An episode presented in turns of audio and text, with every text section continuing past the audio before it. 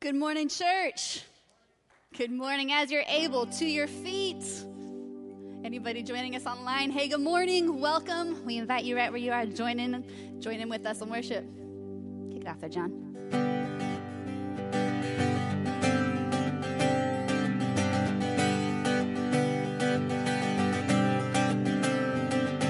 Blessing and honor,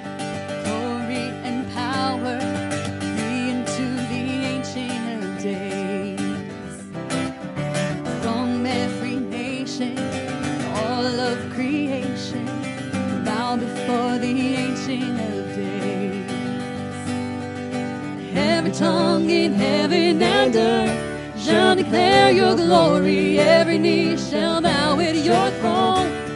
In worship you will be exalted, O God, and your kingdom shall not pass away, O ancient of days. Blessing and honor, glory and power be unto the ancient of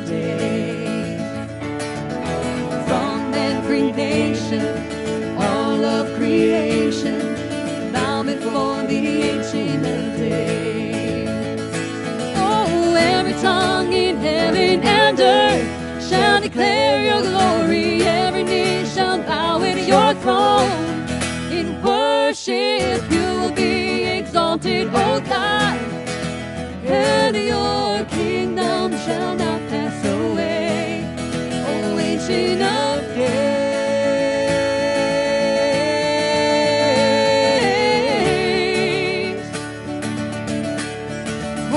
O ancient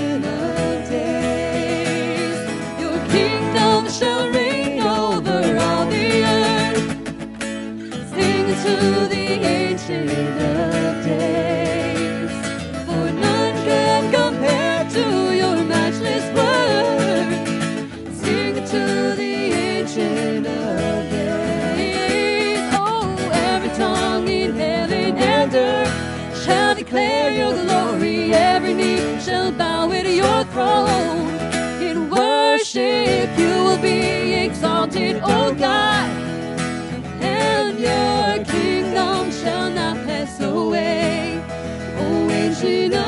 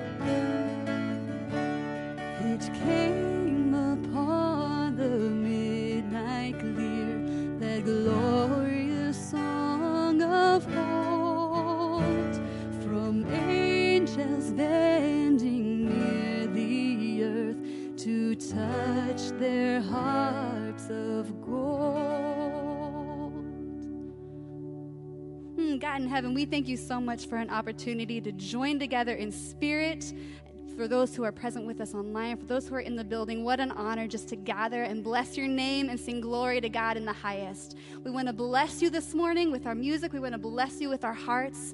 And more importantly, we want to bless you with our lives. We invite you in. We want to inter- interact with you. We want to hear from you through Steve and the truth that you have spoken to him this week. So soften our hearts and our minds. And we just offer this time up to you and for your glory. And all God's children say, Amen. You may be seated. Well, good morning, whether you're here or online. Uh, I, I want to give a special shout out this morning as we dive into announcements. Uh, ladies and gentlemen, Mr. Bob Cook filling in last Sunday for me. I appreciate it. I was this close to texting him during announcements, and Amanda reminded me we were at home watching, and she's like, No, he has his phone. Like, you don't want it to go off. I really did, though. Uh, I told him he's hired. He's welcome back up here anytime. Uh, but Bob, thank you so much. Uh, for the rest of you, if we have not met, my name is Rob. I'm, i work with the students here. I wanted to tell you about the few of the things that are happening uh, at Northview right now. Even though things are a little weird, there's still a lot of good. The first is uh, this Saturday, one week from yesterday is our annual step by step Christmas celebration. Obviously, a little bit differently this week or this year. We've been talking the last few weeks. We are taking it out to the parking lot. We're going to do a drive through Christmas celebration. Thank you for those of you that have reached out wanting to help or have donated financially or gifts. There's still time to do that and we still need your help to pull this off. Uh, Pam, right up here, Pastor Steve's wife, she is the main resource for Step by Step. So if you have questions about where things are at, what is still needed, what help is needed to, to set up or to work the event on Saturday, I want to encourage you either talk to her between services or her email address is up there. You can reach out to her directly, uh, and she would love to be able to talk to you more about Step by Step. So we are just on the verge of launching full into the Christmas season. You saw uh, in the lobby, our crew here did a good job this week starting to get things going. There's going to be more when you show up or tune in next Sunday. We're very excited. What a perfect time. I think our culture needs the reminder of the hope that is Jesus, especially this year. Uh, we want to encourage you uh, the Sundays in December to make sure you either show up or tune in to hear more about this thrill of hope, how we as a weary world, especially this year, uh, can rejoice alongside one another in the name that is Jesus. And then on Christmas Eve, 3 o'clock and 5 o'clock, either here or online, we'd love for you to join us uh, for that time of celebration.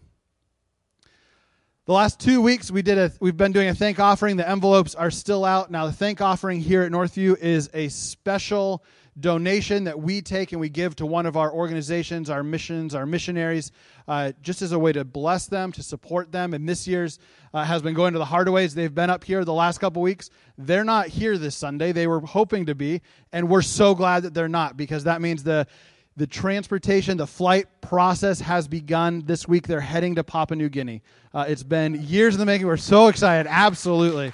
Absolutely. There's still time to, to jump in if you wanted to give them a little extra something, the envelope scattered around, or if you head online, you can give that way. Uh, we will let you know what the total is of how we've been able to bless them uh, above and beyond the already being able to support them. They came into Northview three weeks ago at 90%. They're well over 100% funded. That's why, thanks to you guys and your generosity, they're able to be on their way this week. So stay tuned. We'll have more information and we'll give you guys updates uh, as they head out into the mission field. Oh, that's awesome. Hey, buy all the boxes in the back uh, if you want to drop off an offering. If you are here in person, uh, if you're online, you can head to the website or there's information on text to give as well. But would you join me in a word of prayer this morning? Lord, being reminded of uh, the Hardaways on their way to Papua New Guinea and step by step this coming Saturday, Lord, is just reason to celebrate the the obedient giving of this congregation, Lord, and how they choose to worship you in all areas of their life. We know what we have isn't yours. We're giving it back to you. We're just trying to, to be obedient, to partner with you in ministry, Lord. We know you don't need our money, but you want our hearts. Bless us this morning, Lord, and bless the Hardaways as they finish the preparations to head out of the country. May you go ahead of them. May they be blessed, and may they be just used to enormous benefit for your kingdom in Papua New Guinea. In your son's name, amen. Hey, if you have a middle school student that is sixth, seventh, and eighth grade, Zeb Fenimore right there is going to take them on upstairs. Have fun. Thanks, Rob. Good morning, everybody. I hope you had a wonderful and safe Thanksgiving holiday. Um, we, obviously, we weren't here last week, right? We're, Pam and I, just so you know, we're doing good. Our test came back negative a half hour after church was over. Right? So, isn't that on cue? That's about how it works, but uh, we're doing good. By the way, the, the Lunds are still quarantined, and Sarah is actually has no smell or taste, so she's going through it right now. Uh, they're doing okay. And uh, I, I was joking with them. I said, first you couldn't find a house, now you can't get out of it right? So, so their entry into the Northwest has been rather awkward, and uh, you can pray for them this week. They're getting a little stir crazy uh, on that. 10,000 thank yous for David filling in for me at the last minute. Let's give him a hand of appreciation. Awesome job. Just uh, uh, uh in case you don't know, David and I and Susan and Pam and I go back 40 some years together. And uh, so, really good. Really appreciate it. All right. Uh, the Hardaways are in the airport, are probably boarding the plane right now. Okay?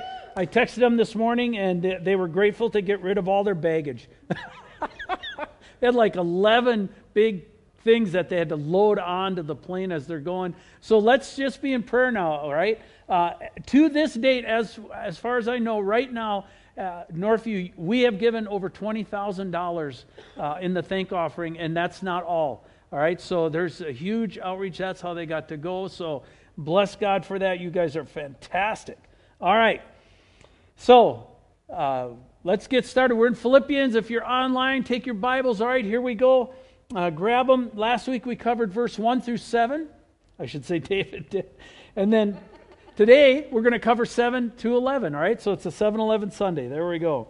Uh, before we do that, let's do a little review. Dave did such a great job and he covered those two different covenants. And these are really important that you could really go in depth on them. But uh, the old covenant, Paul says in Second Corinthians chapters 2 and 3, that the old covenant is the letter of death and that it, it brought about a spirit of condemnation.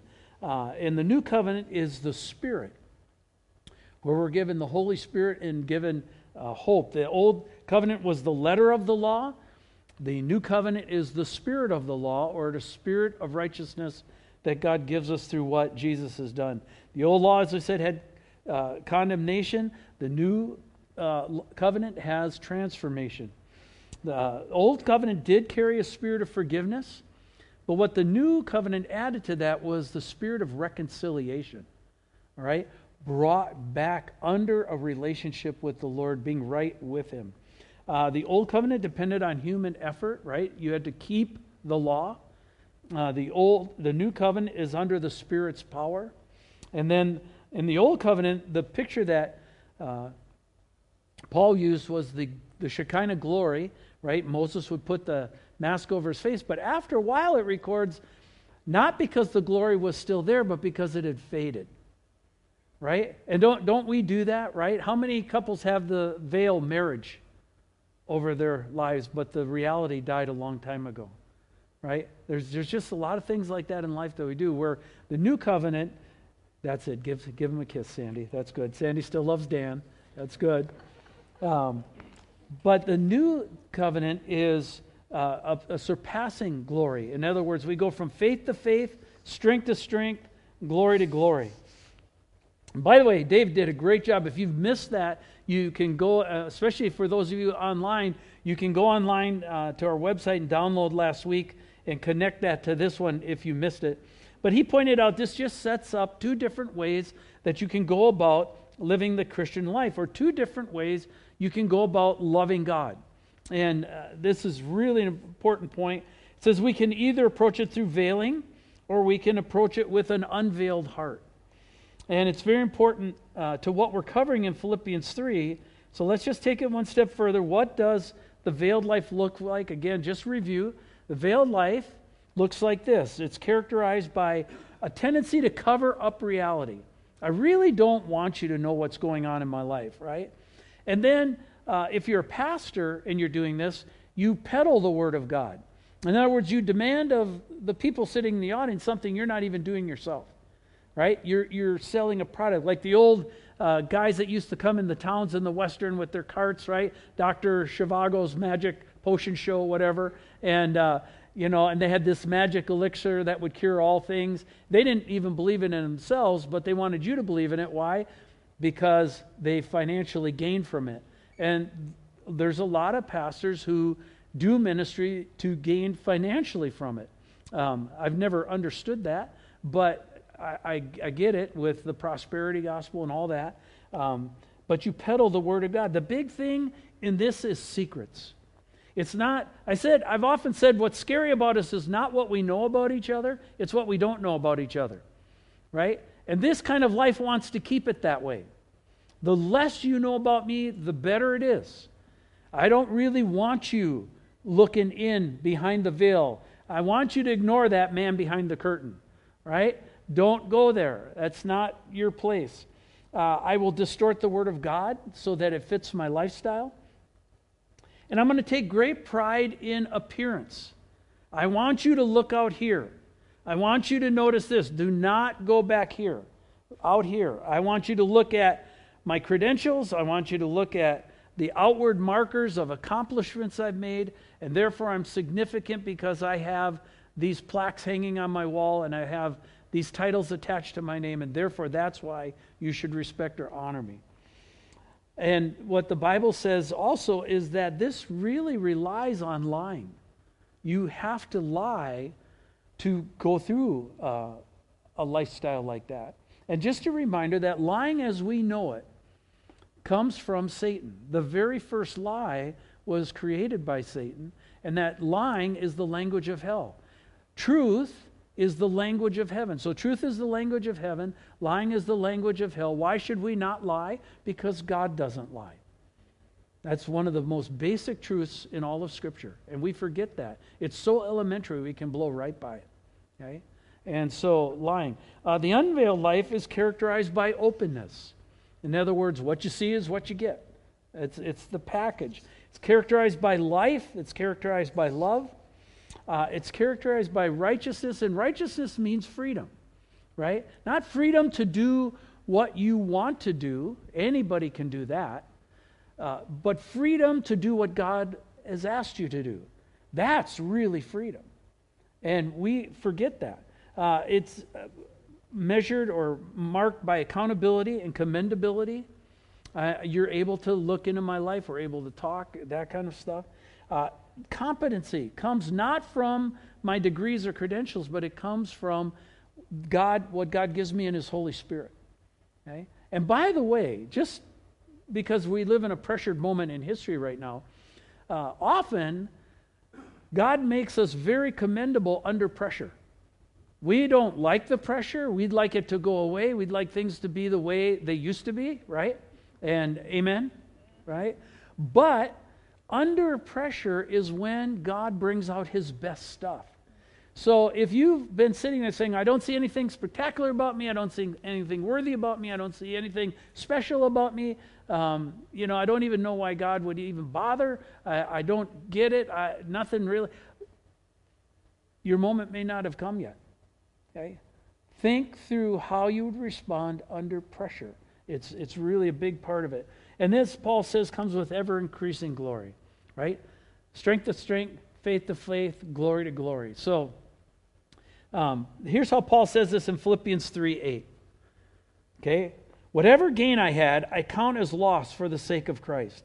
Indeed, I count everything as loss because of the surpassing worth of knowing Christ Jesus, my Lord. In other words, Paul says, to know Jesus is the greatest thing possible in life, period to know Him, to be known by Him. We're going to look at that this morning. What Paul's highlighting here is that all human religious credentials that he had accumulated, and he had a few, right? He listed them circumcised of the nation of Israel, tribe of Benjamin, a Hebrew of Hebrews, a Pharisee, blameless under the law. All these religious credentials were worthless in his eyes compared to the surpassing worth of knowing Jesus as Savior and Lord. Another way to put this is that Jesus, what Jesus has done for us, is so far beyond and superior to the law that Paul has abandoned all of the old forms of self righteousness. In other words, it wasn't about Paul anymore. It wasn't about what he had accumulated. It wasn't about what he had done. It was now about what Jesus had done. And that's where his worth and value comes from. And this brings up, I think, an interesting question for us today. Don't put it up yet, Susan. Oh, take it out of there. Get out of there. Good. Thank you. You didn't see that. Online, you didn't see that, all right? Um, because there's always a good time for us to measure that, right? How do you measure it? Well, here's one way to measure it. Look at this question. Okay, there we go, Susan. Okay. Here's the way I put it Am I right with God because I've done all these things? Or have I done all these things because I'm right with God? Now, that, that may sound like a riddle and a tongue twister and all that, but, but let me walk through it again. Am I right with God because I've done all these things? Or have I done all these things because I'm right with God? And all this, although the same words are used in that, they're flipped. And the difference is enormously significant. Let me illustrate. You're in church or, or you're watching church this morning, right? Here's how that would word Are you right with God because you are in church? Or are you in church because you're right with God? Do you get what I'm driving at here? It's not this list of things I knock out that are spiritual accomplishments and therefore I'm right with God. God makes me right with Him and therefore I can do all these things. It's an issue of heart motivation, not what I'm doing, but why I'm doing what I'm doing. You've never heard that from me before, right? If you're here this morning because it's part of your religious credentials, then you're veiling. It's good because the guys in the Rotary are impressed that I go to church. Now, if it's that kind of thing, then you're veiling. If you're here this morning because you love God, then you're unveiled. Let me illustrate it in another way. I once had a couple uh, who called me up and asked if I could marry them. And, and so I, I send a letter to them. I always send a letter to every couple that asks me, and uh, they read the letter, and then if they agree to the terms of the letter, then they meet with me. And so this couple did, and they agreed, and so they met with me. And when they first came in, I, I knew the gal very well because she was a, a, student that had grown up in the youth group. And so I knew her, I knew her family, uh, and the guy had never met before. So I said, Well, just uh, tell me a little bit about you.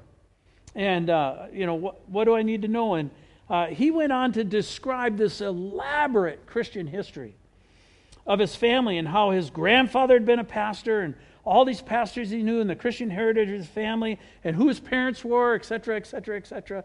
And uh, if you've been in ministry long enough, you start listening. He was trying too hard, right? And I, I kind of picked up on that. And so when he got done, um, after about 10 minutes, I, I just asked him one simple question. I said, Are you having premarital sex with your fiance?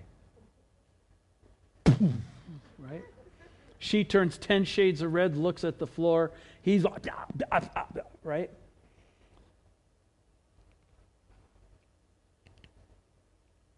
What would you do if the pastor did that to you?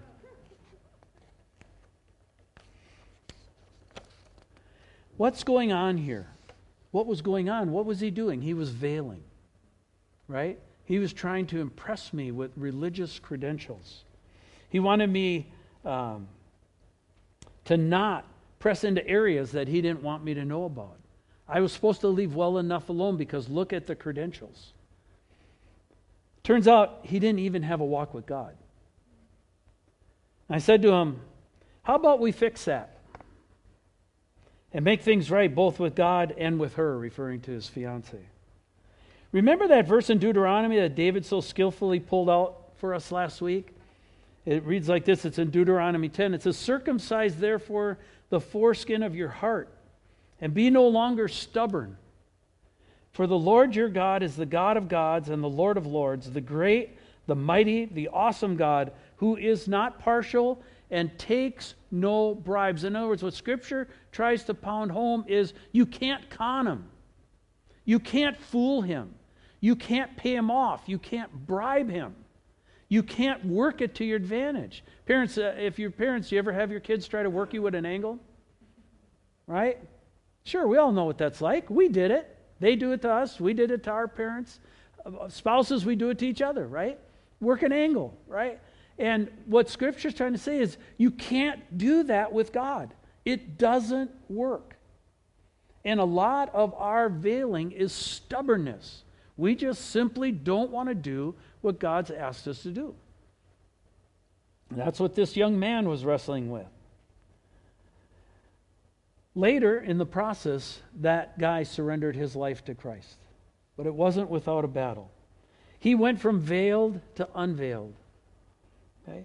I want to show you a, a diagram that uh, we use. This is a target diagram. And uh, we use this in our new members class. So if you're interested in knowing what it's about to join Northview as a family, uh, you'll come into the new members class, and this is one of the diagrams we use. And in this, uh, you will find that it's like a target. So any of you go target shooting and that kind of stuff, you'll recognize that right away. And there's three rings to that target, all right?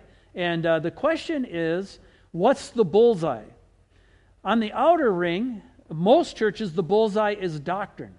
Now, doctrine is very important. You have to have right doctrine. You've got to know the Bible. By the way, it's December, and so uh, I've been through, I've uh, finished reading through the Bible. I read through the New Testament twice, Revelations twice. I've run out of things. i got to find something to read for December. All right? But uh, coming into January, this would be, if you have never done it, uh, a fantastic year to join me in reading through the Bible. We have four different plans that you can go through. Uh, a lot of you have done it. If you've done it once, do it again. Okay? It, it, it's a tremendous eye opener when you get to see the whole thing and go, oh, that's that, and that's that, and that's why they always say that. And, oh, I didn't, right? So I want to encourage you. If, if the year doesn't get better, maybe your knowledge of God will. So join me, join me in, in reading through the Word. But in this diagram, uh, right doctrine for most churches is the core of the target. Right? And it is certainly part of the target. All these pieces are interconnected, but it's a question of order. The second piece is often good behavior. If I just behave well, if I behave the way you want me to, then uh, I'm okay. Then I'm, I'm right with God, right? And, uh, you know, there's uh, for example, going back to the doctrine piece, well, let's do the center and then I'll come back to it. The center of the target, though, what the Bible tells us is right relationship. It's right relationship with God, and by extension, once we have a right relationship with God, we have a right relationship with each other. Uh, why is that so critical? Why does that have to be the center? I know a guy, going back to the doctrine piece, I know a guy had the entire New Testament memorized. And he was an absolute monster to his children and to his grandchildren and left a debris field from here to China. Uh, he, I doubt, seriously actually knew the Lord. And yet he had it memorized. Okay? You can have the right stuff in your head, it doesn't mean you have a right heart. And you can behave well, right? Uh, most of us, uh, even at home, right, if you're watching, but here, no, we can't be stupid and idiots in church, right? That would just be embarrassing. Like, and you know, we don't want to be caught doing something because that would just be, we want to behave well. Um, right? Most of the time, there's that fear of what would happen if I don't behave well. Some of us uh, were a little more courageous, said, We don't care, we'll hit that wall and see what happens. Right? And, uh, and, and then the rest of you looked at us and said, You're idiots. Right? And, and so, uh, but right behavior doesn't mean you have a right heart either. Okay? You can do all the right behavior things, and it doesn't mean you have a love relationship. It's this love relationship that Jesus is looking for, that God's looking for, is the center of the target. You do have to behave well, and you do need to have right doctrine, but they've got to be shackled to a right heart. Right? And that right heart has to be surrendered to God, and the biggest piece of the surrender is authority. We don't like authority. We don't like someone telling us what to do. And therefore, God chafes us. Even if He's not bugging us, He chafes us because He might tell us to do something I don't want to do. And so we're bristled, we're braced, we're, and God's going, that's not a relationship. That's not what I'm looking for.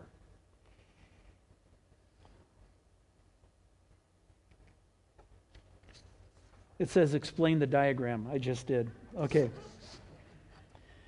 You know, if you think about it, that's exactly what happened with the Apostle Paul on the road to Damascus.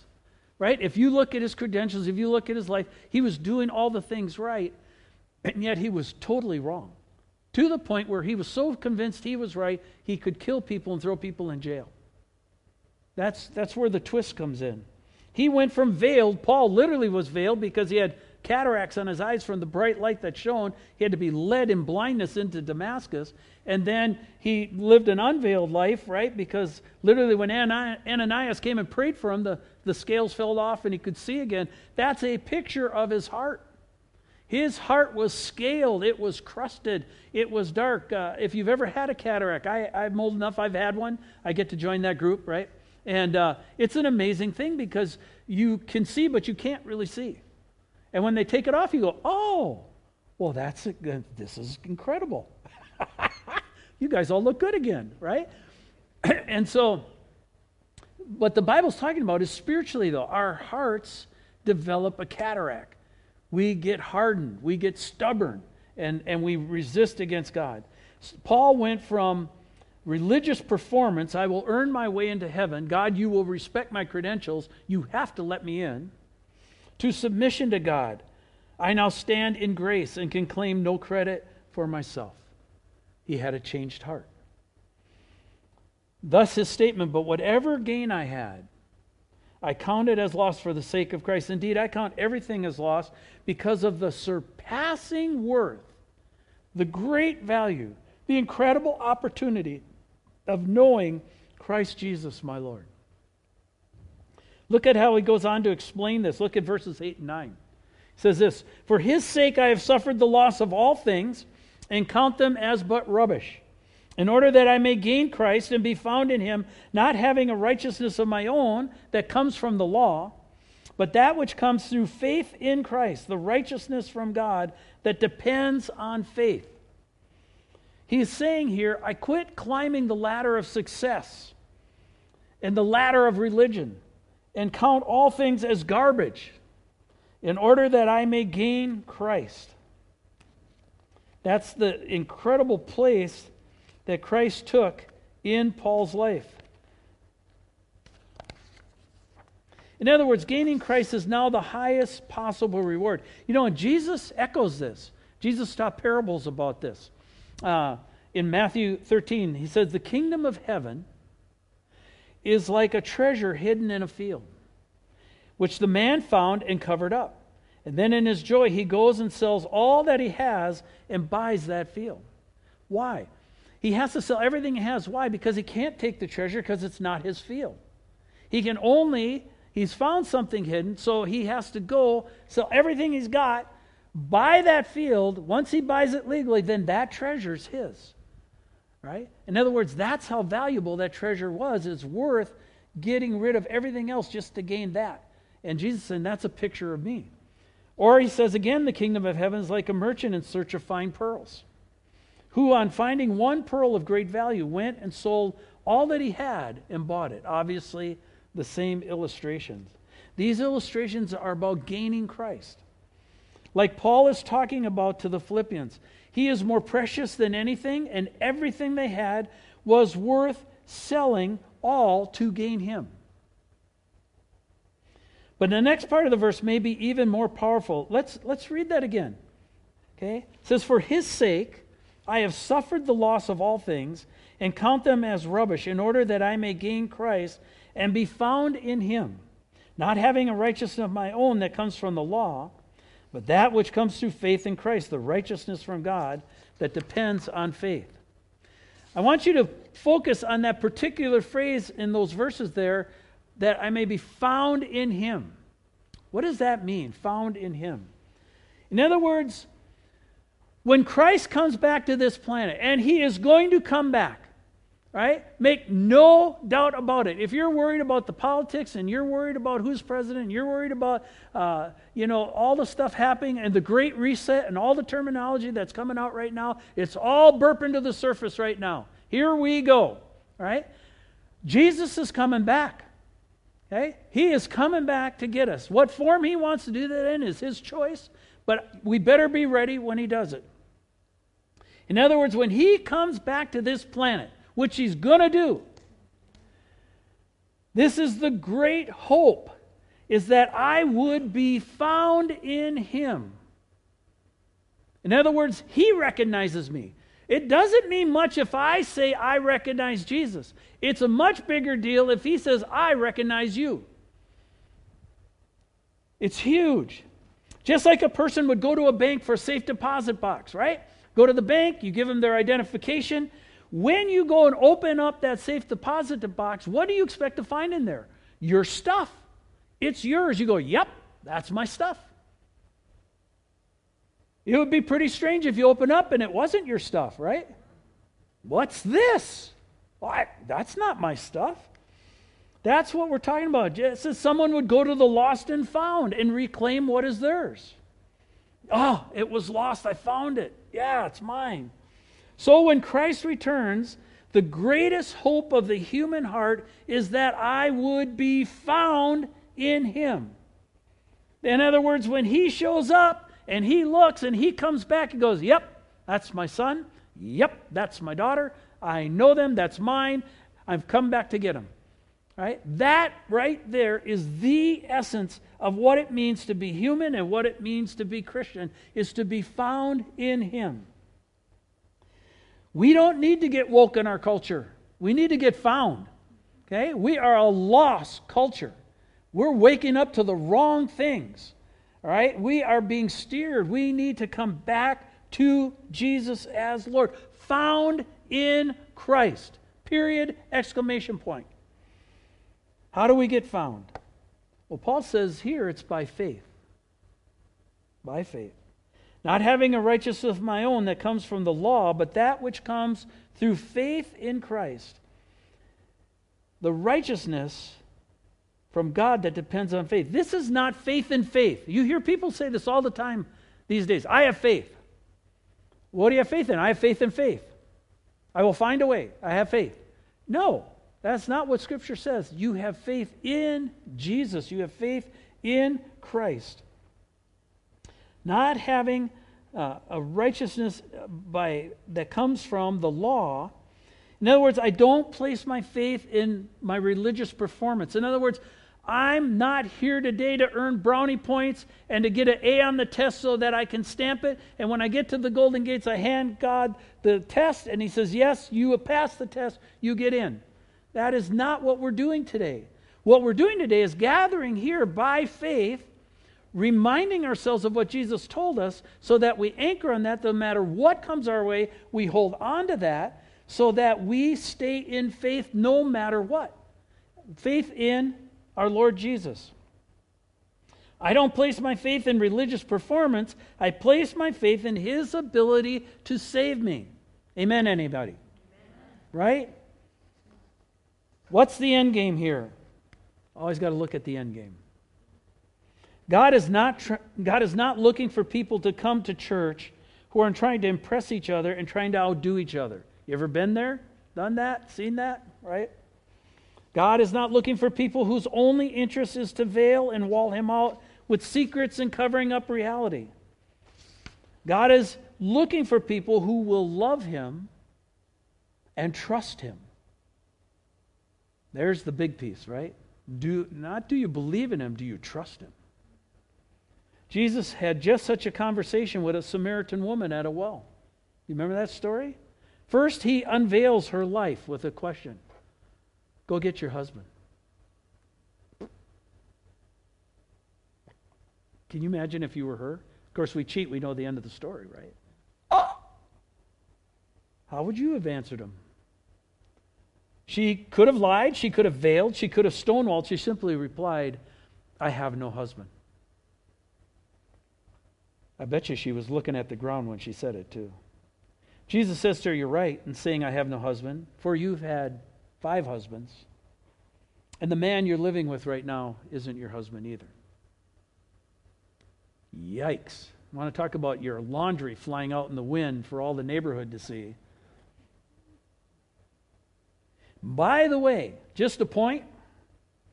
If he could do that to this woman, don't think for an instant he can't do that with us. Then they get into a theological debate as to who's more correct, the Samaritans or Jews. That's always a good way to confuse the issue, right? Let's just have a debate.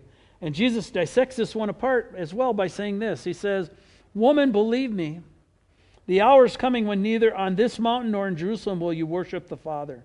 You worship what you don't know. We worship what we know, for salvation is from the Jews. But the hour is coming and is now here when the true worshipers will worship the Father in spirit and in truth. For the Father is seeking such people to worship him. God is spirit, and those who worship him must worship him in what? Spirit and in truth.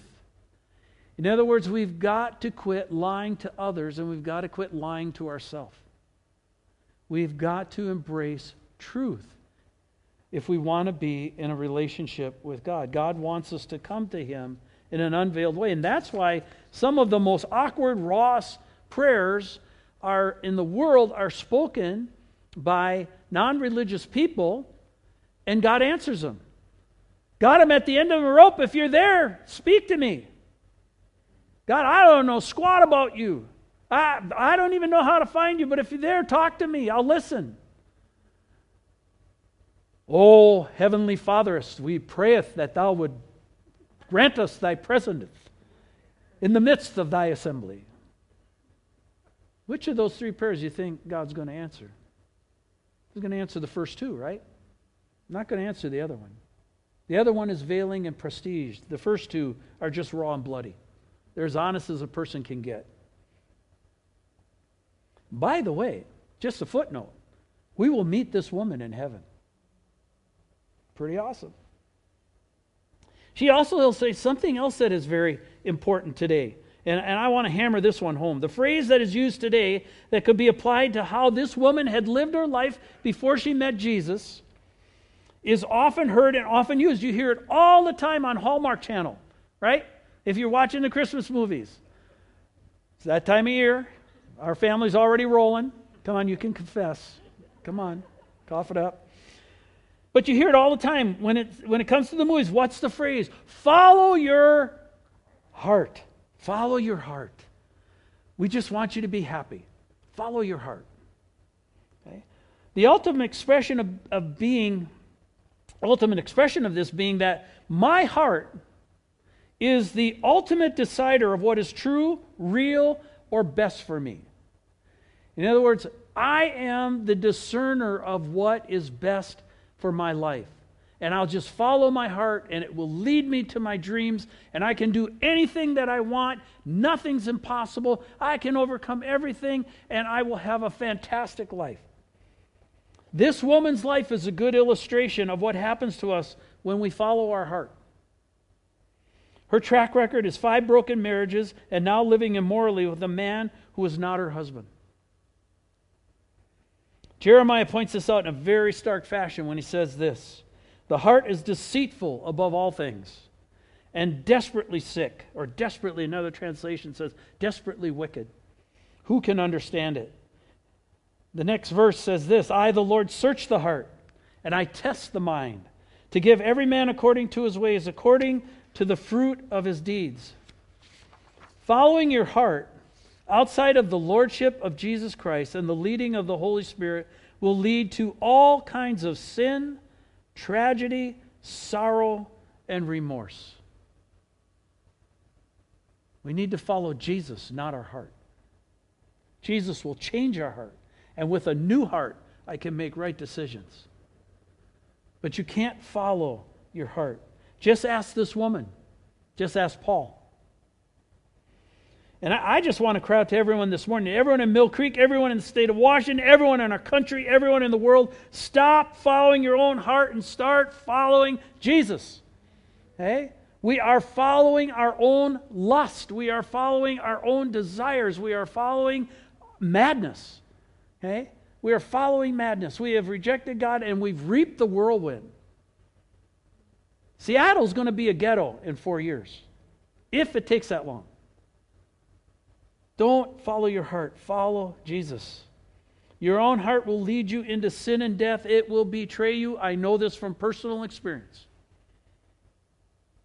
And that sadly is true even after knowing the Lord. Anybody else with me? Amen? You don't have to answer. Don't give yourself up that easy. But here's the point let's stop being stubborn. Let's stop trying to get there on our own merits. Let's stop resisting God's grace. Those of us who've been at it a long time know what I'm talking about, right? This is a great season to go deeper and cooperate more. But if you've never been there, that's how you begin. You've got to stop being stubborn. You've got to submit, submit to his authority. There's nothing down here that is worth hanging on to that is greater than heaven and being found in him. And that's why Paul states this to the Philippians to encourage them. Now, having said all that, let's reread those verses again. Okay? Now let's go through those verses and read them. Listen to this. But whatever gain I had, I counted as loss for the sake of Christ. Indeed, I count everything as loss because of the surpassing worth of knowing Christ Jesus, my Lord. For his sake I have suffered the loss of all things and count them as rubbish in order that I may gain Christ and be found in him, not having a righteousness of my own that comes from the law, but that which comes through faith in Christ, the righteousness from God that depends on faith. And then he follows this up with one of the most powerful admonitions in all of Scripture. And that I may know him and the power of his resurrection, and may share his sufferings, becoming like him in his death, that by any means possible I may attain to the resurrection from the dead. Here's where it gets interesting. What's your quit point? Where do you, where do you tap out? Uh, Nate Headinga, uh, Dr. Nate Headinga, I, I, need to call him that. Um, I still see him as Nene, but he'll kill me for that if he ever hears this on, the message. But certain things you can get away with being old, right? And uh, but he is the head of our conference, and he's been calling through the district. He actually called me up about three weeks ago. and He says, "Okay, what's your escape plan?" I said, "My what?" He says, "Your escape plan." Well, I said, "What do you mean, your my escape plan?" I thought, "Do I got to get out of jail, or what's you know what's going on here?" And he says, "No, your escape plan." He says, "Everybody's got one. They're all going to move to Idaho. They're all going to move to the moon. They're all going to move somewhere, right? Um, that to get out because he said, Steve, uh, pastors are fleeing like chickens right now. He says, What's your escape plan? I said, Well, I don't got one. I said, My escape plan's heaven. And I said, uh, uh, I'm committed to staying here. And I said, uh, You're a lot safer wh- wherever you are. If you're in the will of God, you're a lot safer than if you run somewhere else and you're not in the will of God. So I'm staying put. And Nate goes, Well, you're a rare exception. And, uh, but, but that, that's the point right now is the pressure starting to squeeze. Have you felt it? Right? And the question is, how do you react under pressure? Not how do you react when things are good, but how do you react under pressure?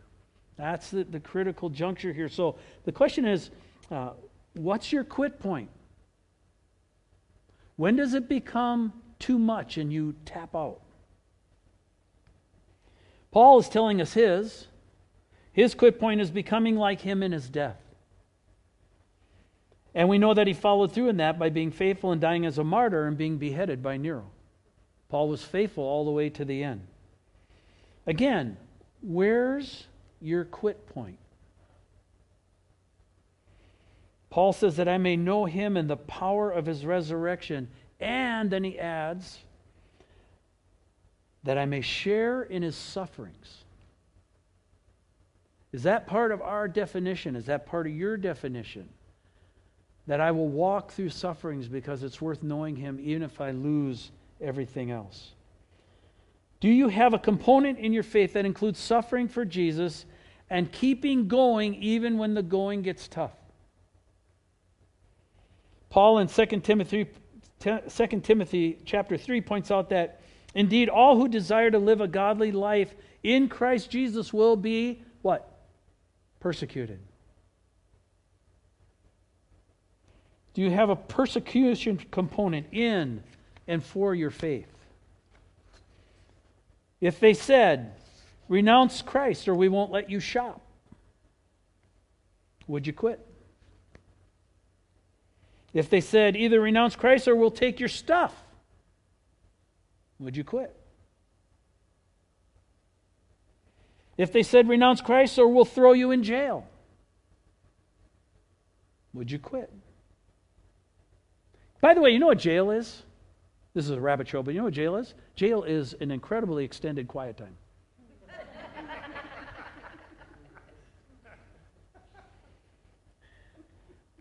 if they said, renounce Christ or we will take your family's life,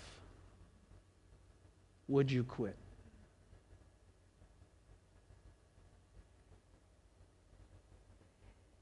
If they said, renounce Christ or we will take your life, would you quit? Paul labels these types of trials, which we would consider the list I just went through, quite severe, right? Like, thanks, Steve. Bummer of a Sunday. I'll go home for lunch now. Really blessed. Thanks a lot. But Paul labels these kind of trials in 2 Corinthians chapter 4 as light and momentary afflictions. He goes on to say this. He says this in chapter 4. Here's how it reads It says, So we do not lose heart. Though our outward self is wasting away, our inward self is being renewed day by day. For this light, or other translation, for these light and momentary, for this light and momentary affliction is preparing for us an eternal weight of glory beyond all comparison, as we look not to the things that are seen, but to the things that are unseen. For the things that are seen are transient or temporary, but the things that are unseen are eternal. If you want to know him well and you wish to see the power of his resurrection, you'll have to be willing to go through some sufferings. You remember the four callings we started out with this fall? Remember what they were? First one was what? Be steadfast. The second one was what? Stay united. Did you see the Oregon governor said when these came down to spy on your neighbors and turn them in if they don't follow through? Do you think we're not close to Nazi Germany or what? That's just Nazi Germany, 1933, all over again. If you don't believe that, there's a book called the, In the Garden of the Beast. Uh, it, di- it, it, it um, goes through uh, uh, an ambassador for America named Dodd, who was sent over there, and the book is written about what happened from 1933 to 1939. Of course, 1939 and 1945 is World War II. Right? But it, it, it documented what was going on. If you read that book, you, the hair on your arms will stand up because that's us right now. Stay united. Third one is what? Walk in a manner worthy of the Lord. Walk in a manner worthy of the Lord. Do Hebrews says that we are to cast off all the sin and stuff that's trying to entangle us and to keep going because why there's a great cloud of witnesses cheering us on. Keep going in the faith, aim at Christ, be locked in that way. And then the fourth one is what? Love one another deeply. We love one another deeply, right? That's a reflection this way as well as this way. We love God deeply, we'll love each other deeply. If we love each other deeply, we'll love God deeply. We need to remember this as we're going into the fall. Uh, we're going to stop the Philippians series uh, this Sunday. Next Sunday, we're going to kick into uh, the hope for Christmas. By the way, that, that subtitle, the hope for uh, the thrill of the thrill of hope, a weary world rejoices. I, can't think of a more appropriate title for a Christmas series than what we came up with for this year. The Lord led us in that. Just went bang. We went. That's it. Wow, a COVID Christmas, right? I want to see a Hallmark one on that. All right, let's anchor these things, all right? Northview, let's pray. Father, we come to you. Uh, all I'm doing is voicing things we all know are true. You're reminding us of things that have been spoken of long, long ago, long before we were here. Lord, and the cycle of history is replaying itself again, and soon those who want to stand for you, uh, Lord, in this country, we've never really had to suffer. Many other parts of the world, martyrdom is not unheard of or unknown. Lord, we seek you in this moment. We, we stand before you. One, we, we would pray that you would change the circumstances. Certainly, we would wish for the well being. And certainly, Lord, we would pray for the thousands actually millions of young adults, high school, junior high, and children who don't even know you. Lord, uh, one of the kids in our neighborhood, we, we put out a, a nativity scene of Jesus, Mary, and Joseph, and he says, What's that? And Abby was explaining it to him. He'd never heard that story. Lord, that is multiplied over. We, we grieve over that. We ask somehow you could bring this nation back from the brink. But if not, Lord, then we also ask, we know that you use amazing things, and Lord, that many times the witness of the saints and their standing in faith in spite of terrible opposition and persecution is a witness to the world. May we be so honored if that is your choice for us. We give this to you and pray this in your name. Amen. Amen. Stand with us as you're able. That was fire, Steve. That's a lot to chew on. You may have felt the Holy Spirit tugging on your heart, so we just open it up to you to spend some moments with Him and join us as we close.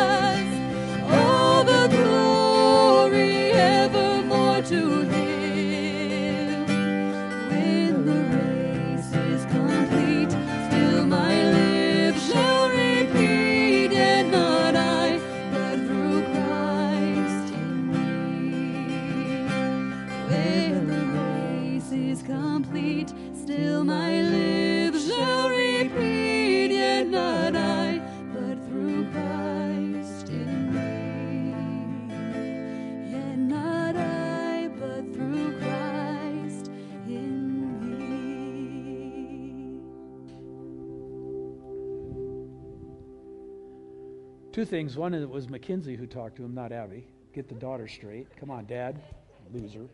And uh, second, this song captures the target, right? Keep your eyes on him. Turn your eyes upon Jesus. Look full in his wonderful face, and the things of earth will grow strangely dim in the light of his glory and grace. That's the end game, people. Always has been, always will be. Stay focused this week and walk in joy. All right, you're dismissed. Thank you for joining us this morning online. And uh, if you can go out the back doors again and help us that way, it'd be great.